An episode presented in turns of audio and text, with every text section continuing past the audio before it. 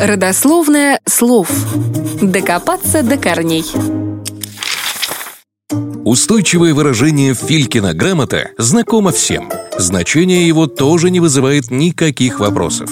В русском языке оно означает «бестолковый, неправильно подготовленный документ, не имеющий правовой силы». А вот его происхождение для многих остается загадкой. Считается, что выражение это появилось по даче самого Ивана Грозного – середине XVI века в России шла политика опричнины, связанная с истреблением бояр.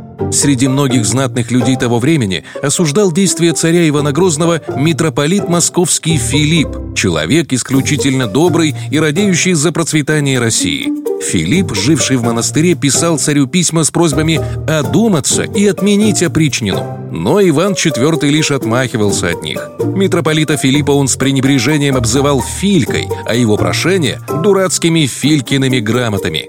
Своими грамотами священник не добился ничего, лишь вызывал еще больше гнев царя. По приказу Ивана Грозного в 1569 году его верный пес Малюта Скуратов убил священнослужителя, а выражение «Филькина грамота» надолго укоренилось в качестве синонима документа, не имеющего никакой силы. Но есть и еще две версии происхождения выражения «Филькина грамота». 17-18 веках в России фильками называли глупцов и прохиндеев, а также людей так называемого подлого сословия. Нередки были случаи, когда последние подделывали какие-то документы, допуская при этом множество ошибок. Разумеется, никакой юридической силы эти документы не имели, поэтому их быстро прозвали Филькиными грамотами. Но есть и версия о вполне официальных документах, которые называли аналогично – в 19-20 веке был учрежден особый отдел полиции «Филеры», который занимался ловлей воров-карманников.